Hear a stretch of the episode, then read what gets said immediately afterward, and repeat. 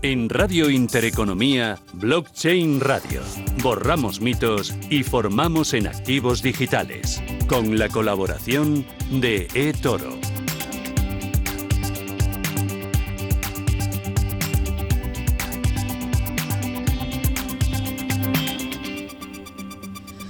Esto es eh, Radio Intereconomía. Arranca aquí una nueva edición de Blockchain Radio. Javier Molina, ¿qué tal? ¿Cómo lo llevas? ¿Qué tal, Susana? Buenas tardes. Oye, la semana que viene ya es Nochebuena. Ya te digo, ya, estamos aquí otra vez. Otro año ha pasado más. Año y medio de Blockchain Radio, Susana.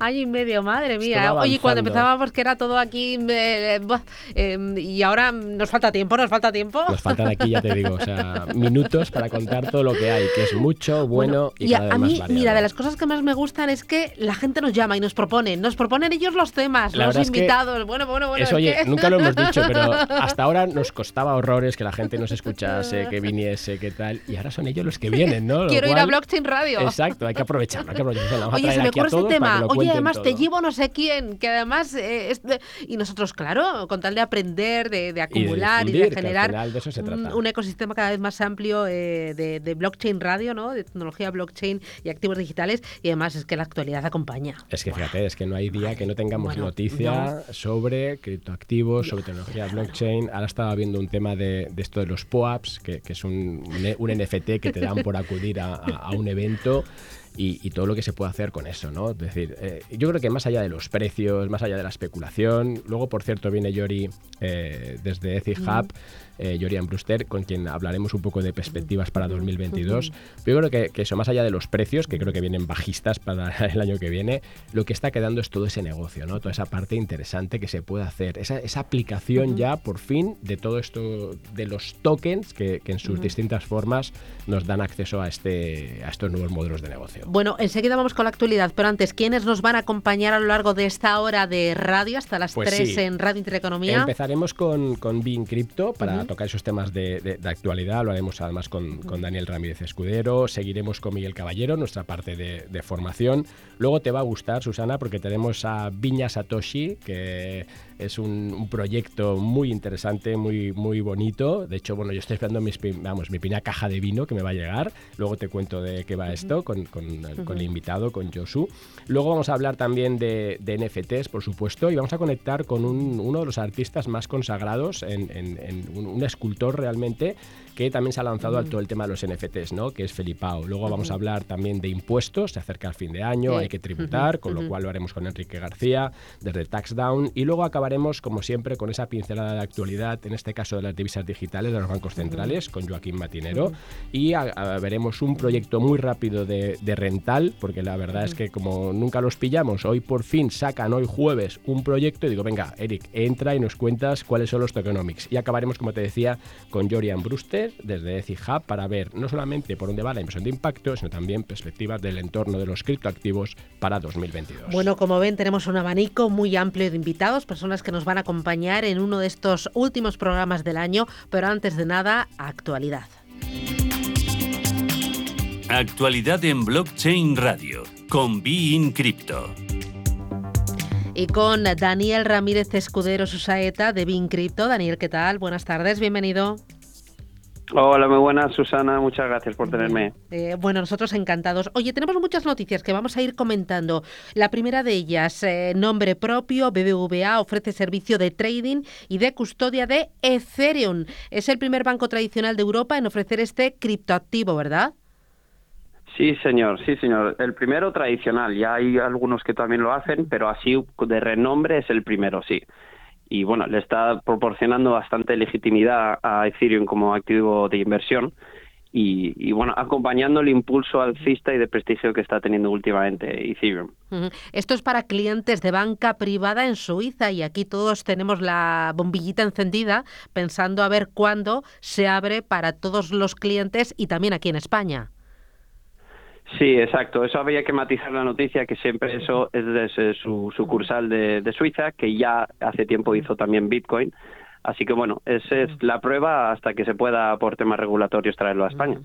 Eh, otro asunto importante, nombre propio Solana Ventus. Cuéntame qué, qué, qué, ha lanzado con el tema de los videojuegos. Bueno, eh, Solana ya es el otro, es un competidor, se podría decir, de, Ethereum y que está creciendo muchísimo este año, como sabréis.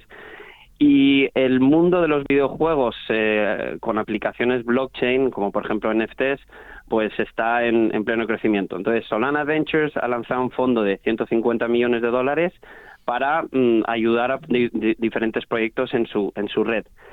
Eh, lo que más está cambiando, no solo el tema Solana y cripto, sino también la industria de los videojuegos, es el modelo Play to Earn, que básicamente es que tú ahora por jugar puedes ganar dinero y eso es un cambio gigantesco. Y por ejemplo, Axie Infinity, que está en, en Solana, eh, como referencia, pues está proporcionando salarios a, a familias en América Latina y especialmente, paradójicamente, en Filipinas. O sea, esto es un cambio, es como si trabajases mientras juegas. Fantástico. Luego eh, teníamos una tercera noticia y cuando preparábamos el espacio, Daniel, estabas dudando. Eh, decías, no sé si, si contar a los oyentes eh, la visión que tiene el CEO de Citibank o hablar de jubilación en Estados Unidos, en Alemania y el Bitcoin que pinta. Yo te diría, cuéntame las dos, por favor. Vale, vale, vale. Mira, eh, respecto a lo del plan de jubilación y Bitcoin, es que eh, poco a poco empieza, bueno, ya ha habido inversiones tanto de pensiones, por ejemplo, de, los bomberos en Estados Unidos, pero eso fue hace tiempo, pero es que actualmente en Estados Unidos, por ejemplo, el alcalde de Miami, Francis Suárez, eh, ha empezado a utilizar Bitcoin para su pensión de modelo 401k, que en Estados Unidos es un poco diferente que España, em, porque tú puedes elegir vía ese modelo em, un poco cómo inviertes tu pensión. Y él está empezando a abrir la, puerta como ejemplo de, mira, puedes utilizar Bitcoin para esto. En tierras más cercanas, en, en Alemania, por ejemplo, hay algunas cajas de ahorro que están empezando a ofrecer eh, BTC como, como, como inversión. Y esto es normal que lo hagan porque Alemania ha sido de los primeros países europeos en tener intereses negativos en, la banca.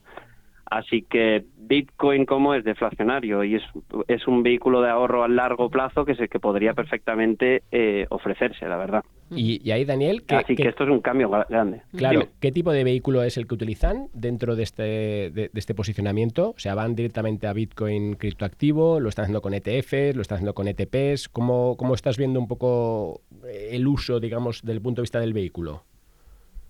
Bueno, el, uso por ahora, em, eso se tendría que, no se ha aclarado todavía del todo, pero básicamente es como si ofreciesen eso como un, producto dentro de, su banca habría que investigar si, si lo están haciendo como futuros o, como lo o si lo están haciendo directamente. Obviamente, seguramente por temas regulatorios, todavía no tendrán que utilizar una, un tercero para el tema de la custodia, que siempre es donde se pone en jaque todo estos, este tipo de productos.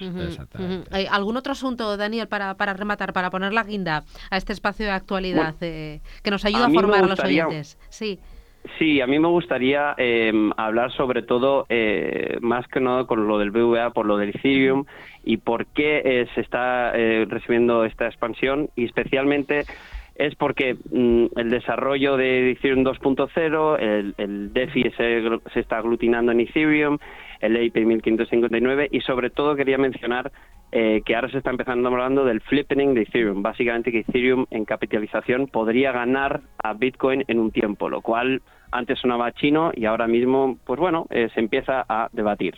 Sí, ahí además, Daniel, interesante ver que Bitcoin está, es verdad, que todavía en el 40-41, pero es que Ethereum estamos hablando del 20% ya de market cap, o sea que está cogiendo mucha fuerza. Sí, básicamente tendría que doblar y, Bitcoin, bueno, podríamos ver eh, un cambio en ese sentido y sería algo gigantesco. Pero bueno, aún falta mucho recorrido. Bueno, Daniel Ramírez Escudero Susaeta de Bin Crypto, gracias por estas pinceladas de actualidad y por darnos tu opinión. Cuídate mucho y si no hablamos, felices fiestas. Un abrazo fuerte. Igualmente, Adiós, felices fiestas. Muchas gracias. Adiós. ¿Quieres saber qué es un nodo? ¿Cómo funciona un wallet? ¿Quién emite las monedas digitales? Cada jueves, Blockchain Radio, con Javier Molina y Susana Criado. Y con Miguel Caballero, que es CEO de Tutelus. Miguel, ¿qué tal? Buenas tardes, bienvenido. Hola Susana, buenas tardes, ¿qué tal? ¿Qué, Miguel? Hoy no me dices nada, ¿eh? Es que el otro día ¿Ah, Susana, como, como no estabas... Ah, ¿Se eh, aprovechó o qué? Se quedó impactado y me decía, ¿pero dónde está Susana? como que no se atrevía conmigo, ¿sabes? Ya, ya, ya, tuvimos un pequeño, un, pequeño momento de lapsus, pero vamos, está, está superado. Si me hoy un poquito peor, disculpadme porque estoy, ando por Valencia, estoy en el Valencia Digital Summit, eh, así que me he venido aquí a, ver a muchos amigos del mundo cripto y, bueno, ya compartir experiencias. Eh, oye, eh, vamos a aprovechar, cuéntame qué es el Valencia Digital Summit, quiénes estáis ahí y qué es lo que vais a aportar. Bueno, pues mira, es un evento bastante chulo que se ha montado además en un sitio espectacular, que lo conoceréis, el Oceanographic, y, y bueno, más de 4.000 asistentes, o sea, es un evento ya serio y grande y creo que va a conseguir ese tipo de iniciativas pues posicionar Valencia, ¿verdad? Pues en primera primera posición mundial de eventos relacionados con empresas tecnológicas. No está no es un evento especializado, como os digo, en tema cripto para nada, es más de internet en general, startups, etcétera. Eh, pero bueno, eh, como al final nuestro mundillo, ¿verdad? Somos una parte más de este gran ecosistema, pues aquí estoy yo intentando, como digo, poner mi granito de arena, ver amigos, hablar de cripto, de tokens y, de, y del mundo de DeFi. Oye, hablando de posicionamiento, eh, Miguel, hablábamos ahora con, la gente de Bean Crypto de, cómo Ethereum, ¿no? Pues que está cada vez cogiendo más capitalización. Y estábamos viendo, oye, pues que, empieza a haber gente que dice, oye, pues tal vez supere a Bitcoin en lo que es ese, ese valor de mercado, ¿no? ¿Cómo lo ves tú? Bueno, eh, creo que podría ser posible porque, porque efectivamente está entrando mucho dinero a Ethereum, igual que a Bitcoin, pero eh, Ethereum, claro, tiene las derivadas que ya empezamos a conocer todos, ¿verdad? Entre sidechains, capa 2, etcétera, que hace que el, que, el, ecosistema global que gira en torno a Ethereum pues sea que crezca a una velocidad, por decirlo así, muchísimo más rápida que la velocidad que, la velocidad que crece Bitcoin, ¿no? Al final, yo creo que no es tan relevante que le haga el flipping y que pase Ethereum a Bitcoin en capitalización, porque creo que lo que no va a cambiar es que eh, Bitcoin siga siendo considerado como el mejor asset class, ¿verdad? Desde el punto de vista de reserva de valor, e Ethereum lo utilicemos, como hemos dicho muchas veces, ¿verdad? Y Bitcoin para eh, inversores, Ethereum para inventores, pues para programar, para crear aplicaciones, y mientras tengamos claro la diferencia de ambos tokens, pues yo creo que, como siempre, son perfectamente compatibles y no va a ser el mundo, no es una guerra, ¿verdad?, de uno contra otro. Eh, vamos a tener los dos conviviendo y que, y que pasa uno al otro, pues estupendo. Pero vamos, que va a seguir capturando Bitcoin valor como lo ha hecho hasta ahora. Oye, y en este tema que hablamos de, Bitcoin, y así como para que nos des entrada para, para yo su rebollo, que luego viene después, ¿qué es esto del, del Turing Pay sobre Bitcoin? estupendo. Bueno, eh, sabéis que nos encanta Bitcoin como reserva de valor, pero es muy difícil trabajar con Bitcoin como forma de pago, porque en las primeras sesiones, ¿no? Con Susana, que yo creo que esto mm. Susana se lo aprendió muy bien, eh, cuando veíamos cómo se minaban los bloques en Bitcoin, veíamos que, claro, un bloque en Bitcoin tarda 10 minutos en, en minarse, ¿verdad? Entonces, si tú tienes una tienda, me da igual si es presencial o online, tú no puedes estar esperando 10 minutos, ¿verdad?, a que la pasarela de pago te confirme la compra. Tiene que ser algo instantáneo. Entonces, Turing Pay es una solución que desarrollamos hace ya eh, alrededor de medio año, eh, que lo que hace es permitir, a través de la segunda capa de Bitcoin, Lightning Network, poder procesar pagos a tiempo real. Es decir, yo quiero cobrar en Bitcoin, eh, voy a cobrar a los usuarios en Bitcoin, pero el pago me va a llegar al instante. Entonces, es una tecnología de capa 2 pensada para hacer pagos inmediatos y de muy bajo coste. Bueno, esto es una maravilla, ¿eh? Hombre, lo que te permite esto ya, Miguel, es eso, es, es poder utilizar, ¿no? Es el siguiente paso, si quieres, de, del uso monetario, en este caso de Bitcoin. Además es un uso real, porque eh, además de los tiempos que estamos hablando, ¿no? que tarda una, una transacción en Bitcoin en procesarse, pensar también en los costes. Es decir, eh, una, una transacción en Bitcoin no, no baja más o menos de 15, 18 dólares, ¿vale? Más o menos, depende del día. Eh, pero bueno, es, una cifra que puede ser muy baja si estamos hablando de que estoy moviendo, igual, un millón de dólares. Pero claro, para, para una cosa pequeñita, ¿verdad? Eh, para una botella de vino, por ejemplo, pues 15 dólares de comisión es, es, imposible, ¿no? Entonces viene a solucionar ambas cosas, los costes de las transacciones y la velocidad. Pues Miguel Caballero, CEO de Tutelus, gracias por la formación, por este nuevo concepto y si no hablamos, que tengas felices fiestas. Cuídate. Feliz Navidad. Gracias y felices fiestas. Adiós. Adiós. Criptoassets en Blockchain Radio con la participación de ONIS, empresa española de custodia para activos digitales.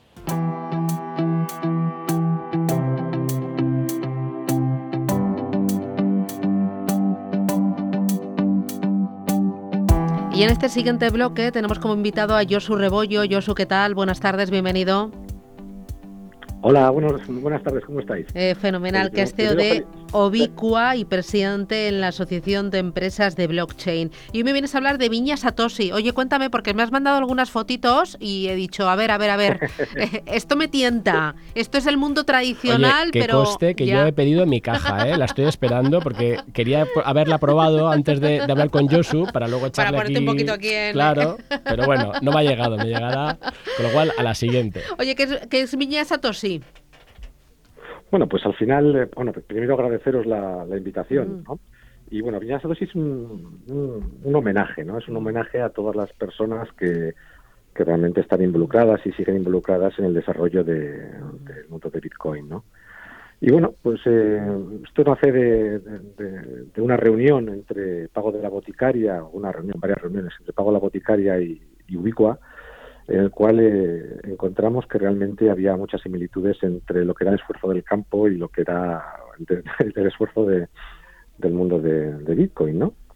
Y entonces empezamos a darle vueltas, es un proyecto bastante sencillo, que es como, hacen las cosas chulas, ¿no?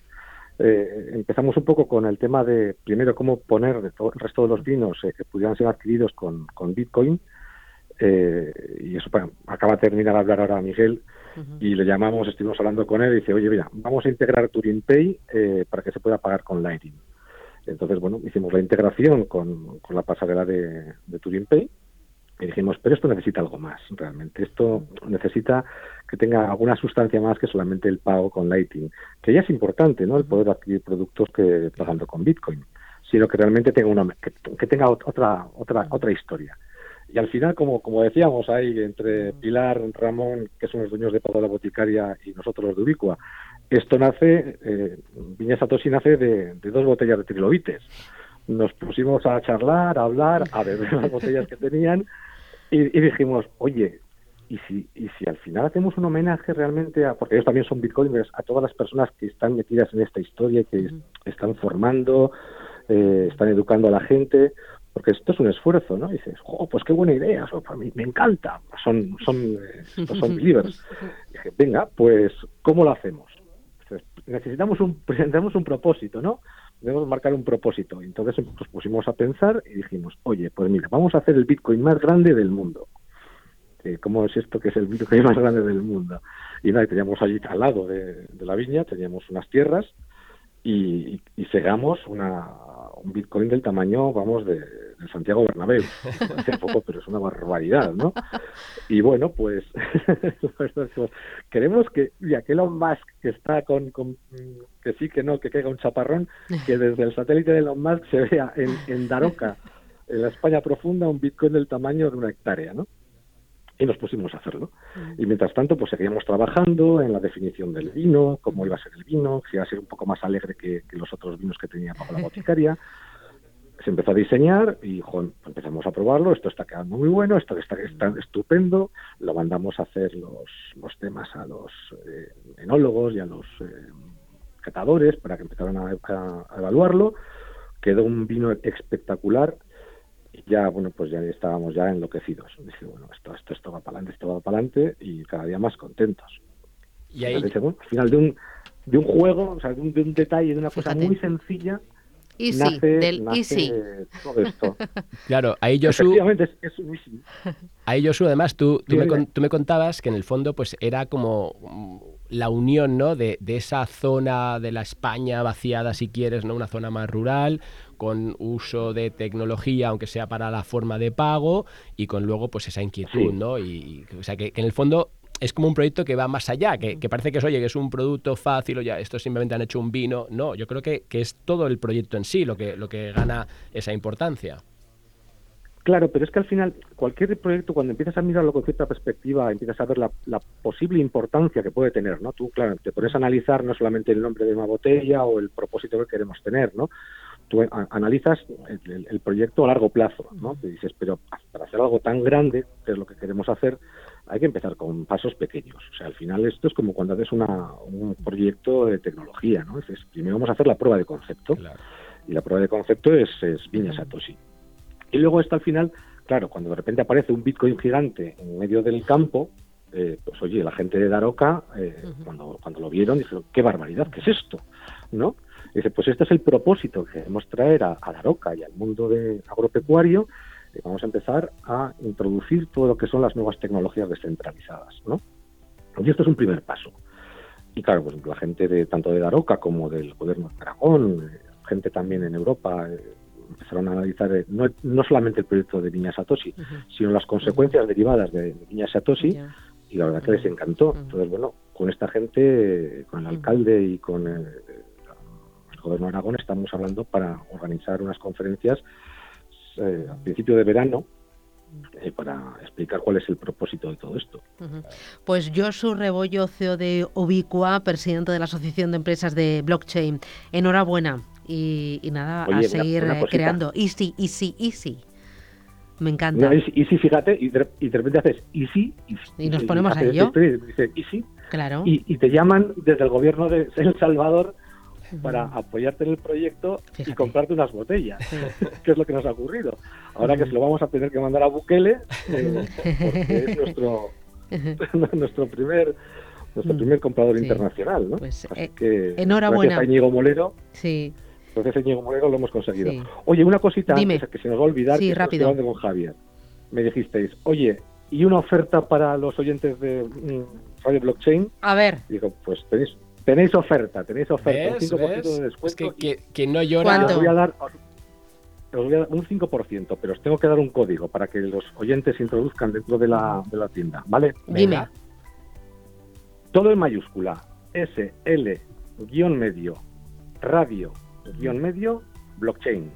Vale. Introducen ese código y es un 5% de descuento. Vale, todo mayúsculas. S de... Eh, Soria, L de Lugo, guion medio, radio blockchain, todo en mayúscula, introducimos el código. no, no, no. Radio, guion medio, blockchain. Vale, radio también, guion medio, blockchain, en mayúsculas todo. Lo introducimos y tenemos ahí ese descuento para disfrutar de, esta delicia. Muchísimas gracias, Josu, que tengas felices fiestas. Un abrazo. Igualmente y muchísimas Nada, que vaya todo muy bien, grandes éxitos. Adiós.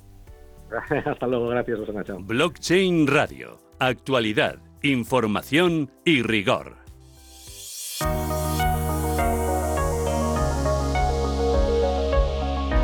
Bueno, hemos hablado aquí de los NFTs eh, en eh, temas de cromos, en temas de cuadros, eh, en, temas también de bolsos, de, todo, ¿no? Absolutamente todo, ¿no? Nos faltaba, nos, nos, faltaba temas de escultura. bueno, vamos a, contarlo con Felipao. Él es Felipe García Bañón Sanzbrid, es artista, escultor y uno de los pioneros en el uso de NFTs. Felipao, ¿qué tal? Buenas tardes, bienvenido.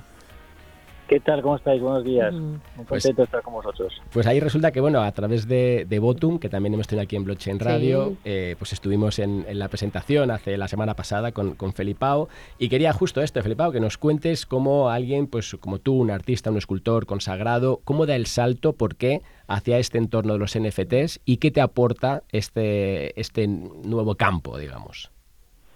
Pues mira, yo creo que la, principal esencia del artista es ser curioso. Y entonces eh, la, creatividad muchas veces nace de la curiosidad. Eh, yo hablé con Botum hace como cuatro o cinco meses para cerrar un tema de certificación de obra en blockchain. Y bueno, ya me empezó a, picar el gusanillo, bueno, pues de decir, bueno, esto es una tecnología nueva, esto es algo que no, no, no se hace hasta ahora, casi ningún artista certificaba sus obras en blockchain, con lo cual no hay ninguna duda de la autenticidad. Y de ahí con Botum saltamos al tema de los NFTs. El NFT que yo al principio cuando me lo contaron o hablaron de ello me parecía que era como, no sé, como un modelo de, coche o de hamburguesa, o no sé, no, no, tenía muy claro lo que era el NFT. Pero claro, luego al final pues es una analogía, ¿no? Entre lo que hace 20 años era el vinilo y hoy en día es Spotify. Hace 20 años todos teníamos vinilos y CDs y hoy en día consideramos lo más normal escuchar la música en la nube.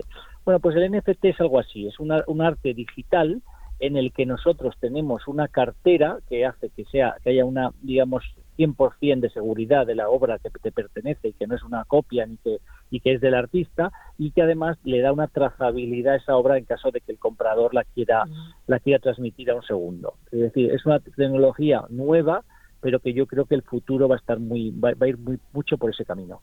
Y entonces tú te lanzas aquí y empiezas a crear tus primeras meninas en formato digital, en formato NFT. Exactamente. He hecho una colección de cinco piezas, de cinco obras en 3D.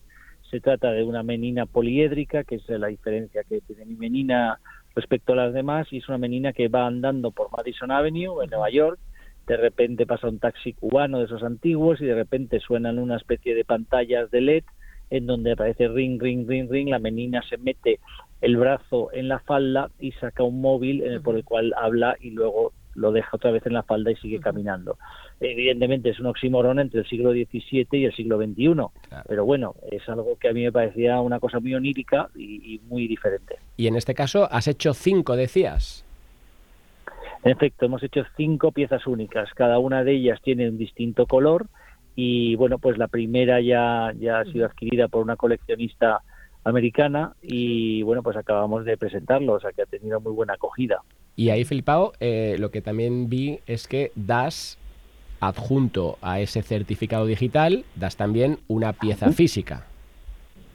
Sí, una de las, una de las, eh, yo creo que todavía no estamos como, no sé si decir, utilizar la palabra preparados o todavía no estamos Sí, yo diría que preparados para recibir algo solamente en, formato digital en un wallet que tienes en, en, blockchain. Entonces a mí me gusta acompañar la obra de una escultura también de 52 centímetros en el mismo color que el NFT, que, que esa recreación onírica la hay en cinco colores, pues también acompañarlo de una escultura eh, también con el NFT, porque se me hace un poco duro eso solamente tener un, formato digital. Yo a lo mejor soy de la vieja escuela también, pero bueno, es una recomendación. Muy bien, pues eh, Felipao, artista, escultor, pionero en el uso de los NFTs, gracias y enhorabuena. Hasta pronto, felices fiestas. Muchas gracias. Adiós. Blockchain Radio. Borramos mitos y formamos en activos digitales. Bueno, la declaración de la renta correspondiente al ejercicio 2021 la haremos en junio, pero no es hasta, no es, eh, es ahora, eh, a finales de este año 2021, cuando todavía tenemos la posibilidad de eh, compensar minusvalías, plusvalías, invertir, por ejemplo, en planes de pensiones, para intentar rebajar nuestra factura fiscal, aunque hay poquita cosa, la verdad. Pero incluso más importante, Susana, te diría yo, es, es que, que muchos inversores piensan que por tener aquí activos digitales que están muy bien sabe dónde, no hay que tributar. y, eso pues es totalmente equivocado. De hecho, un porcentaje elevado. Me parece que estamos hablando del 45% de los inversores. Con lo cual, fíjate la necesidad yo creo que de nuestra siguiente entrevista. Bueno, nos acompaña Enrique García, este es CEO de TaxDown. Enrique, ¿qué tal? Buenas tardes. Hola, buenas tardes. Bueno, eh, TaxDown, eh, habéis lanzado una aplicación, una aplicación imprescindible para hacer eh, de forma correcta la fiscalidad de los criptoactivos. Oye, ¿cuál es la regla básica? Eh, cuando genero plusvalías o minusvalías, ¿no? Cuando vendo mi posición, entonces yo tengo que tributar por Hacienda, ¿verdad? Exacto, aquí lo, con lo que se tienen que quedar probablemente aquellos los inversores es que siempre que vendamos, solo en el momento de la venta, o sea, mm, tener cripto, criptoactivos no implica nada, pero en el momento de la venta es cuando al año siguiente lo tendremos que declarar. Y declararemos por el neto eh, compensando las ganancias con las pérdidas. Y hay además, Enrique, eh, eh, comentaba yo, ¿no? Pues que muchos inversores creen que, oye, que esto de declarar que no va con ellos, ¿no? Pero habéis hecho incluso vosotros, ¿no? Sacabais ahí pues unos datos de que hasta el 50, bueno, 40 y pico por ciento, ¿no? De los inversores pensaban que eso no era así. Y yo también decía que incluso las operaciones entre criptos, es decir, cuando tú pasas de una a otra, yo cojo mis, mis euros, los paso a Bitcoin, de Bitcoin los paso a una stablecoin, de la stablecoin los paso a Ethereum, todo eso que implica compra-venta, hay que declararlo. Eso es, nosotros tenemos que dar transparencia, como decís, eh, según, según el estudio que mencionábamos, más del 40% piensa que no lo tiene que declarar y cerca de un 30% no sabe lo que tiene que hacer, ¿no? Entonces estamos hablando de un 70%, que es una barbaridad de gente, que al final por defecto no lo declararía. y, esto es incorrecto, o sea, es obligatorio que nosotros declaremos eh, todos estos movimientos ante, ante Hacienda y mucha gente como como mencionabais al principio de la entrevista, piensa, bueno, como estos son eh, temas digitales que están no sé, no sé dónde, pues no me van a pillar o lo que sea.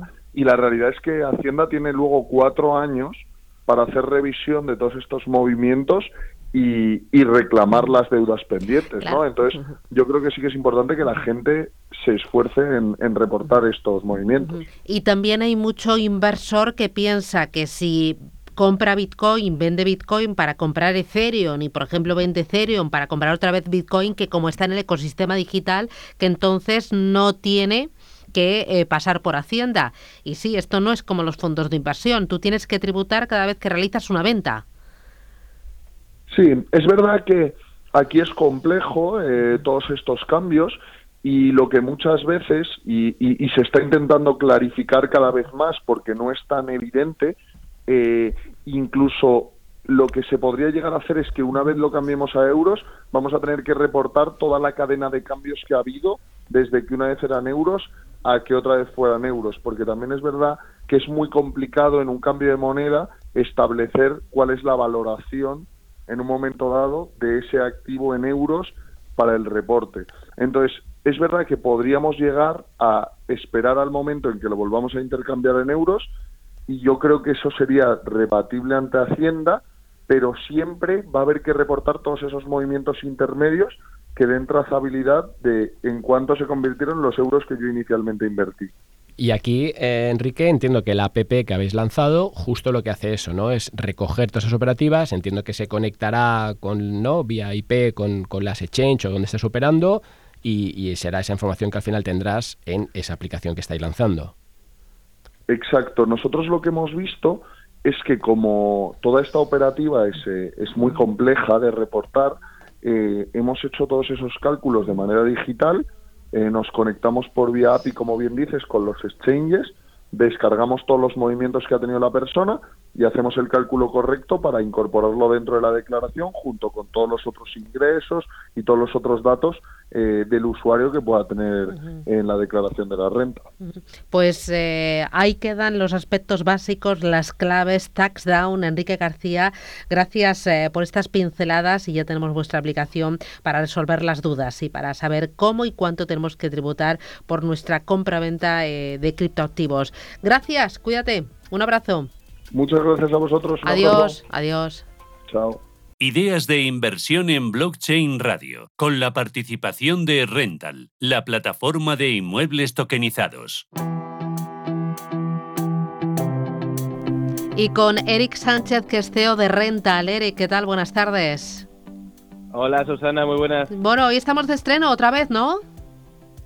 Hoy lanzamos, hoy lanzamos de nuevo. Eh, Estamos aquí ultimando los últimos detalles y esta tarde lanzamos un nuevo inmueble. Bueno, cuéntame, que quiero ser de las primeritas. Eh, ¿Cómo, cuánto, de qué manera, eh, qué, qué, inmueble? vale, pues mira, este es un inmueble que sacamos en, en Sagunto, que bueno, no sé si muchos sabrán, pero acaba de recibir un restaurante de allí, Estrella Michelin, así que mira, qué mejor que, que tener a un inmueble allí para, para visitarlo. Es un inmueble en Sagunto que, bueno, su valor total es 83.833 euros y lo vamos a explotar también por habitaciones, ¿vale? Que, que estamos optimizando, está funcionando muy bien esa, ese tipo de explotación y está dando una rentabilidad acumulada de 44%. Va a estar en explotación cuatro años, así que es un 11,01 anual, una oportunidad bastante, bastante buena. ¿44% en cuatro años? Exactamente, sí, la realidad es que este, este tipo de explotación por habitaciones está funcionando muy bien en la zona, hay mucha demanda y, así se optimizan ¿no? estos dividendos. ¿Cuál es el ticket mínimo de entrada?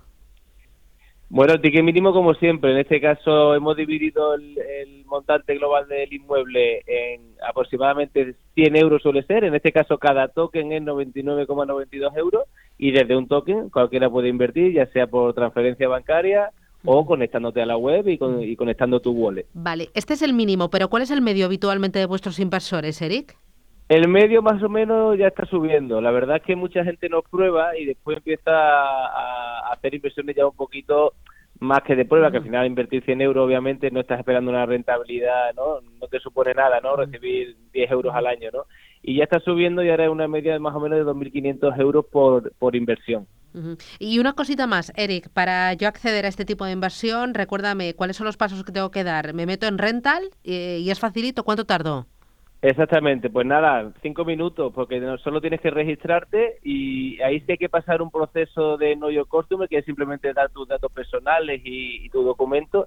Esto al final es un requisito legal, como, como ya sabéis, esto es un, es un producto totalmente regulado por la Ley de Mercado de Valores y CNMV.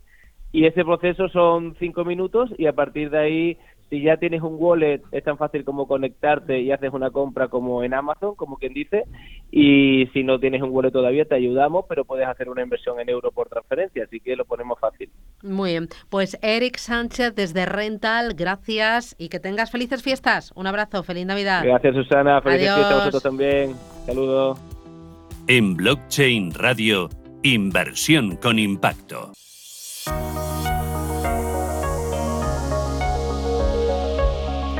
Este es uno de los últimos programas de este 2021 y a mí en este bloque en el que hablamos de inversión de impacto me gustaría mirar ya a 2022 para ver qué tendencias son las que se están dibujando en esto de la inversión de impacto. Luego si quieres tú eh, te metes con temas activos digitales porque Yorian Brewster, Yori, ¿qué tal? Buenas tardes. Buenas, ¿qué tal? Muchas gracias por invitarme nada, Yo encantada, además, eh, Yori eh, se lo sabe muy bien, es CEO de CIHAB. Oye, primero vamos con temas de, inversión de impacto. Eh, ¿Por dónde ves el, futuro más cercano? ¿Qué, vamos a ver el año que viene? Bueno, yo creo que si hay un, un sector que compite con cripto es el de inversión de impacto, ¿no? Está creciendo casi es igual de exponencialmente a la, a la sombra ¿no? de que cada vez hay más gente consciente de la importancia de pues, un consumo más sostenible, de una inversión más sostenible y eso hace que cada vez más haya una preferencia por esos productos, las empresas que están ahí posicionadas pues les va mejor y, al final les están forzando incluso a las grandes, ¿no? Ya empiezan a hablar Santander, BBVA o Carrefour o, Danone, ¿no? Eh, se han tenido que subir a la ola del impacto que al final nunca sabes hasta qué punto es, es washing, ¿no? Una, Es marketing, ¿no? Sí, Ecopustureo, que llamo yo, ¿no? Exacto. y hasta qué punto pues es, es, cierto, ¿no? En cualquier caso, quieras que no, pues por lo menos se les está forzando a, a pensar en ello, a hacer cosas aunque sean más cosméticas que reales y, y es un hecho para mí que, bueno, se habla mucho de la, la nueva ola de innovación, eh, las olas de innovación que ha ido habiendo, pues ha habido eh, la última ha sido la de Internet, eh, las redes sociales, blockchain. Y, y, se habla que la siguiente gran ola pues es la sostenibilidad, porque básicamente si no nos vamos a extinguir. Y ahí un poco, eh, Yori, que hablábamos con Gabriela el, otro día, que yo le decía, oye, pero al final pues, vuestra inversión es realmente de impacto y la diferenciamos porque en el fondo estáis eh, cambiando, estáis mejorando la situación de las personas allí donde va, gracias a la tecnología, gracias a todo lo que estáis haciendo, va nuestra inversión, ¿no?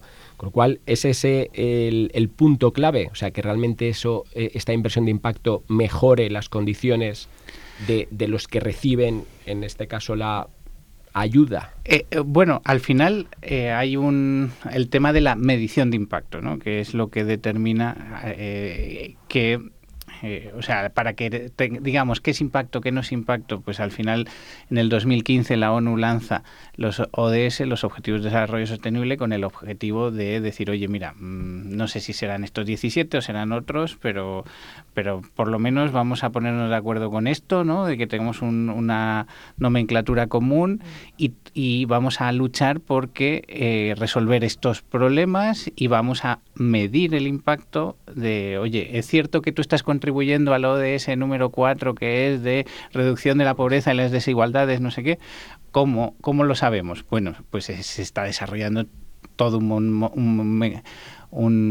una serie de herramientas para medición de impacto que al final pues te permiten validar tus tesis, ¿no? Y, que no sea solo marketing, que es lo que hace mucho. Hombre, al final es que la medición te da mucha más credibilidad eh, frente a ti mismo cuando te miras al espejo, pero también frente a tus inversores, ¿no? Tus accionistas, tus socios, tus competidores, ¿no? Y, te, te, permite también superarte. Em, le da transparencia y credibilidad. Eh, y rigor, ¿no? A esto del impacto. Sí, sí, sí. Lo que pasa es que es una ciencia muy inicial y por ahora, quieras que no, pues es mucha burocracia eficacia y al final pues se lo pueden permitir más las empresas grandes que tienen, si hace falta poner un departamento de medición de impacto, ¿no? Y, dicen, mira, es que hoy no hemos, no hemos fumado, eh, hemos fumado menos, ¿no? Eh, y se lo apuntan, ¿no? Y nosotros pues no estamos para medir cuántos cigarrillos hemos fumado. Oye, y ahora ya bajándolo a, a Hub, bajándolo a, todo lo que estás haciendo eh, vía DeFi, con ese, ese Ezi que tenemos ya pues ahí, eh, ¿Cómo ves un poco ya vuestro papel? ¿Cómo ves la inversión de impacto? Le preguntaba también el otro día a Gabriela, oye, ¿cuántos proyectos hay de economía real que utilicen toda la tecnología blockchain en sus distintas eh, vertientes? Y, me decía Gabriela, oye, no, pues yo creo que es menos del 1%, más lo chivabas tú por ¿Ah, detrás, ¿no? el otro día. Eh, un poco hacia dónde vamos en ese lado. ¿Qué, qué, ves de cara a 2022 en la unión de todo esto que estamos hablando? Nosotros éramos como un híbrido rarísimo que, que tenía estas dos patas, ¿no? La parte cripto, la parte de impacto, y al principio nos ha costado horrores porque en el mundo de cripto era súper especulador y el tema de impacto le salía sobrando, ¿no? Y de hecho era, no, mira, si estos hablan de impacto no puede ser muy rentable. ¿no? Y, del otro lado teníamos a, los, a la inversión de impacto per se, eh, que eh, el mundo cripto, pues Bitcoin contamina mucho, no sé en qué, o sea, eran muy anti, ¿no? Cripto. Entonces, eh, posicionarte ahí en ese punto de unión entre los dos mundos era muy arriesgado, muy difícil. Ha sido todo un reto. Pero está empezando a demostrarse que tenía todo el sentido, ¿no? Y empieza, de hecho, este año en el foro Ibero latinoamericano de inversión de impacto, eh, nos han invitado para que demos la charla de, oye, cómo el mundo cripto está contribuyendo a los ODS, ¿no? Que hay un montón de casos, ¿no? O sea, Axie Infinity está impactando en un montón de filipinos. Eh, Bitcoin en El Salvador está acelerando las remittances, ¿no? Y, dando inclusión financiera a un montón de gente. Y EthiHub, pues es el de los pocos que estamos aterrizando, ¿no? El usar DeFi para llevar a la economía real dinero, ¿no? Y hay un poco, pues, ¿qué vamos a ver en 2022? Eh, hablábamos de ese Etihub 2.0, hablábamos de Sadao, eh, damos aquí unas pinceladas. Bueno, eh, sí, o sea, el, tema es que el desarrollo en cripto pues es lento y pesado y caro, entonces pues al final siempre se tiene que ir mucho más lento de lo que te gustaría, pero sí, en 2022 tenemos que ver eh, que por fin sea una realidad la DAO de TICHUB, es decir, pues que entreguemos la gobernanza del protocolo de créditos a los ethics holders, ¿no? Y, que empecemos a ver el, el, ethics incorporado en videojuegos que cripto, que yo lo veo como una de las grandes tendencias de este 2021 eh, digo, 2022 va a ser, oye, a la sombra del super éxito que ha tenido Axie Infinity, pues ahora todas las eh, mm, los desarrolladores de videojuegos están viendo de meterse, ¿no? Eh, de, oye, vamos a dejar de cobrar a los jugadores y vamos a montar modelos en los que puedan ganar dinero y, nosotros nos beneficiamos de forma indirecta, ¿no? Porque tenemos unos cuantos de esos tokens, de ese protocolo, no sé qué. Y, y va a haber muchísimos juegos, ¿no? Entonces, por un lado, en algún momento lanzaremos nuestro propio videojuego, pero también vamos a meter el Ethics en otros videojuegos, eh, o el Ethics, digamos, o los préstamos, o como lo quieras llamar. ¿no? Y a nivel de mercados, eh, estábamos eh, viendo cómo habíais ido ya hacia Honduras, hacia Brasil. ¿Cómo vais a expandiros ahí en esa parte? Bueno, estamos cerrando la ronda semilla. En esa ronda semilla van a entrar inversores del mundo Actec de Latinoamérica, y, son gente que trabaja con muchas startups agrotech y esa va a ser la forma en la que visualizamos que podemos escalar súper exponencialmente, ¿no? meter startups agrotech que ya están trabajando con la base de la pirámide que necesitan eh, working capital para acelerar su crecimiento. ¿no? Y aprovechando aquí estos últimos cinco minutos que te tenemos, Yori, no podemos irnos sin, sin preguntarte. Llevas muchos años, más que yo, además, en este ecosistema.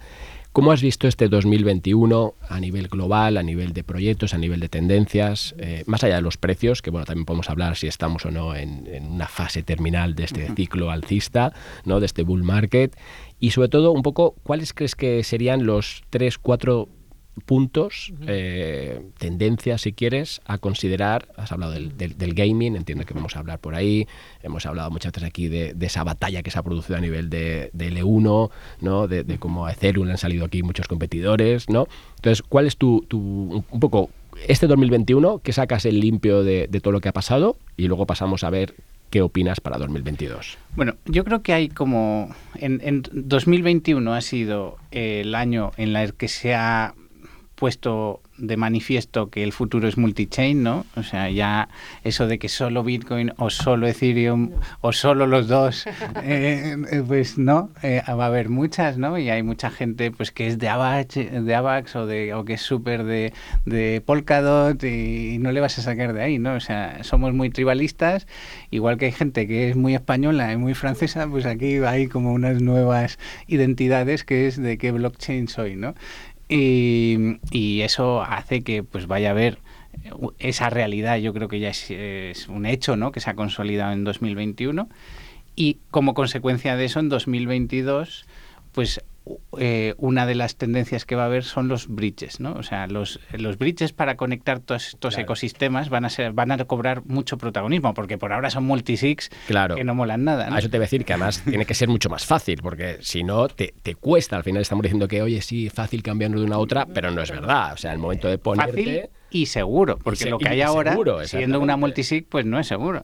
Efectivamente. Eh, y luego, la otra realidad que ha habido en 2021 ha sido el tema de gaming, ¿no? Y por eso decía, oye, eso lo van a copiar muchísimo si va a ser el año en el que todos los videojuegos básicamente van a empezar a meter tokens ahí adentro, ¿no? Y va a crecer súper exponencialmente.